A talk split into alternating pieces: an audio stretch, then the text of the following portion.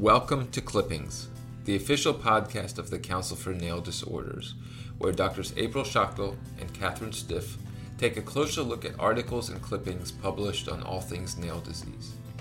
Listeners can suggest articles for this podcast or topics of discussion by sending an email to kristen.cnd@gmail.com.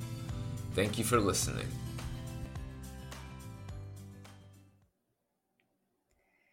Hello, and welcome to episode 31 of the Clippings podcast, where we review nail papers and we share them with you.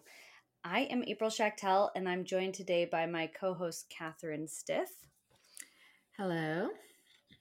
All right, Catherine, my article today is titled Nail Unit Reconstruction After Surgery for Refractory Retronychia by authors Kimberly Sable and Molly Hinshaw. It is online ahead of print as of June 2023 in the Journal of Dermatologic Surgery. It is an article under the category of Reconstructive Conundrum, and it describes the author's surgical approach to a case of refractory retronychia. I really liked this article and the good description of the author's approach to this conundrum, so I wanted to share it with you. The clinical context is that of a 16-year-old boy who presented with a 3-month history of a painful, abnormal left great toenail that started after he had stubbed his toe. He hadn't responded to oral antibiotics, warm water soaks, or surgical removal of granulation tissue with cautery and silver nitrate. His clinical exam showed xanthonychia, proximal nail fold inflammation, there was abundant granulation tissue, and loss of the Lovibond angle, that angle between the nail plate and the proximal nail fold. And the overall impression was consistent with a diagnosis of severe retronychia. To review briefly, retronychia is the condition in which the nail plate will grow into the proximal nail fold, often preceded by trauma that will lift the central portion of the proximal nail plate, but leaving the lateral horns attached so that nail cannot shed normally. New nails will start to grow under the existing nail, and that pushes the whole thing upwards, resulting in inflammation of the periungual tissue that can mimic a primary paronychia. The authors make the point that it's critical to view the nail from the lateral aspect to see that loss of the Lovibond angle, and that will help distinguish retronychia from primary paronychia. Treatment options for retronychia range from conservative measures like topical or intralesional high-potency steroids to surgical treatments like avulsion of the nail plate.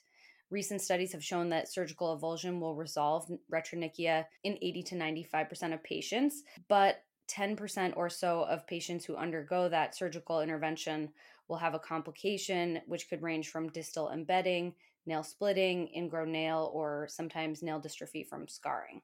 Some authors have described a procedure in which they leave that innermost nail plate adherent to the nail bed, which would preserve the anatomic separation between the proximal nail fold and the nail matrix, which can help prevent scarring, split nail, pterygium. However, it's not always possible to leave this innermost nail plate because it might not be a normal nail plate there, and sometimes the overlying nails are attached to the innermost nail. So in this case of the 16-year-old boy, the innermost nail plate was not normal.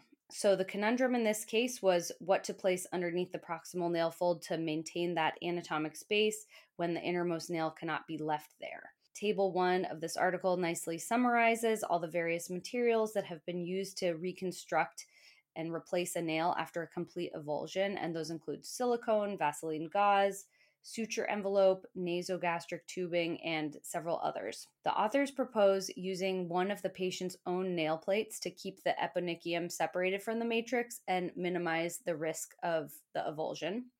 In this case, they performed an avulsion of the outermost plate using the freer elevator, and when they avulsed that, they saw 2 nail plates growing underneath it. The innermost one was unhealthy, so they ultimately excised granulation tissue. They identified a clear middle one of the nail plates and cleansed it with chlorhexidine and saline. They put it back in an anatomic position. They drilled holes onto the lateral aspects of the nail plate, and then they sutured it to the lateral nail folds using 5-0 polyglactin 910. The patient recovered well, and at 2 months, the autologous nail had fallen off naturally and was starting to be replaced with a healthy new nail, And they followed that patient for 2 years afterwards, and he had a good surgical outcome and no recurrence of his retronychia. So the author's final points are that retronychia unresponsive to medical management is best treated by nail avulsion. Postoperative scarring can be prevented by placing material between the eponychium and the matrix, and the patient's most normal nail may be a good option for this material. It's cost-effective, readily available, natural, and safe. The Journal of Dermatologic Surgery also published a commentary on this article by Dr. Eckert Haneke, and he made a couple of interesting additional points. In his commentary, he noted that one of his biggest concerns postoperatively after a nail avulsion is the distal bulge that can be created when there's no nail plate present. And he makes the point that it's important to prevent this distal bulge by taping the distal nail bed over the toe tip to the plantar pad over the metatarsophalangeal joint. Ultimately, I really appreciate the authors of both this article and the commentary for giving us important points to think about when we are treating retronychia with a surgical approach. Agreed. These are great. All right, Catherine, tell us what you read about. Okay, so while researching the manuscripts to discuss on this podcast, I came across a few case reports on nail infestations, and I was intrigued. So today I will review the article, Nail Infestation and Atypical Presentation of Typical Scabies by Drs. Zhu et al., published as a clinical picture in The Lancet in 2018. This patient had a history of non-Hodgkin's lymphoma and was on chemotherapy. He endorsed that some of his toenails and fingernails had become thick and dystrophic over the past couple of months. He denied pruritus or pain. Physical exam showed thickened, yellow, dystrophic nails with surrounding erythema and edema.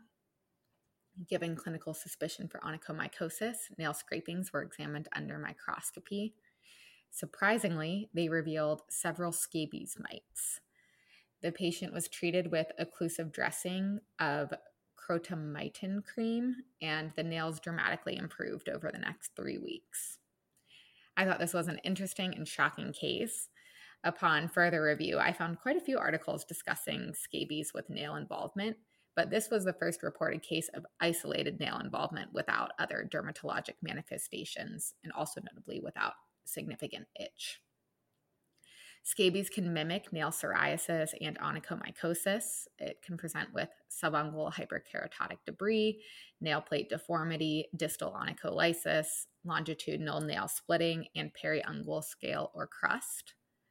An article from the Journal of Tropical Pediatrics entitled Nail Scabies, an Unusual Presentation Often Overlooked and Mistreated, reported 2 cases of pediatric patients presenting with nail dystrophy and minimal skin findings. One patient also had green discoloration of the toenails, and they were found to have scabies mites on it. Microscopic exam. Topical scabicides, occlusion, topical keratolytics, and nail trimming are the staples of treatment for nail scabies, and oral ivermectin may also be considered, but a combination of both oral and topical treatment is often needed. So in conclusion, consider nail scabies in patients presenting with nail dystrophy, and think about performing a microscopic exam or of nail scrapings, especially in cases of suspected onychomycosis who may have a negative PAS or fungal culture, or in immunocompromised patients, which often present with atypical features of scabies.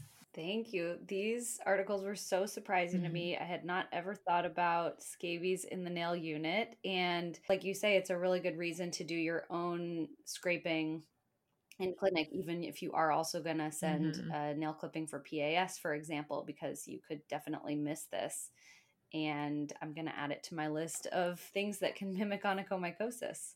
Yes, definitely. All right. Catherine, thank you for joining me on this episode of Clippings. I want to thank our listeners for their attention. To all of our listeners, please share this podcast with your colleagues and trainees. Let us know how we are doing and which articles you would like us to review on the show by contacting kristen.cnd@gmail.com or find us on Instagram and Twitter @naildisorders.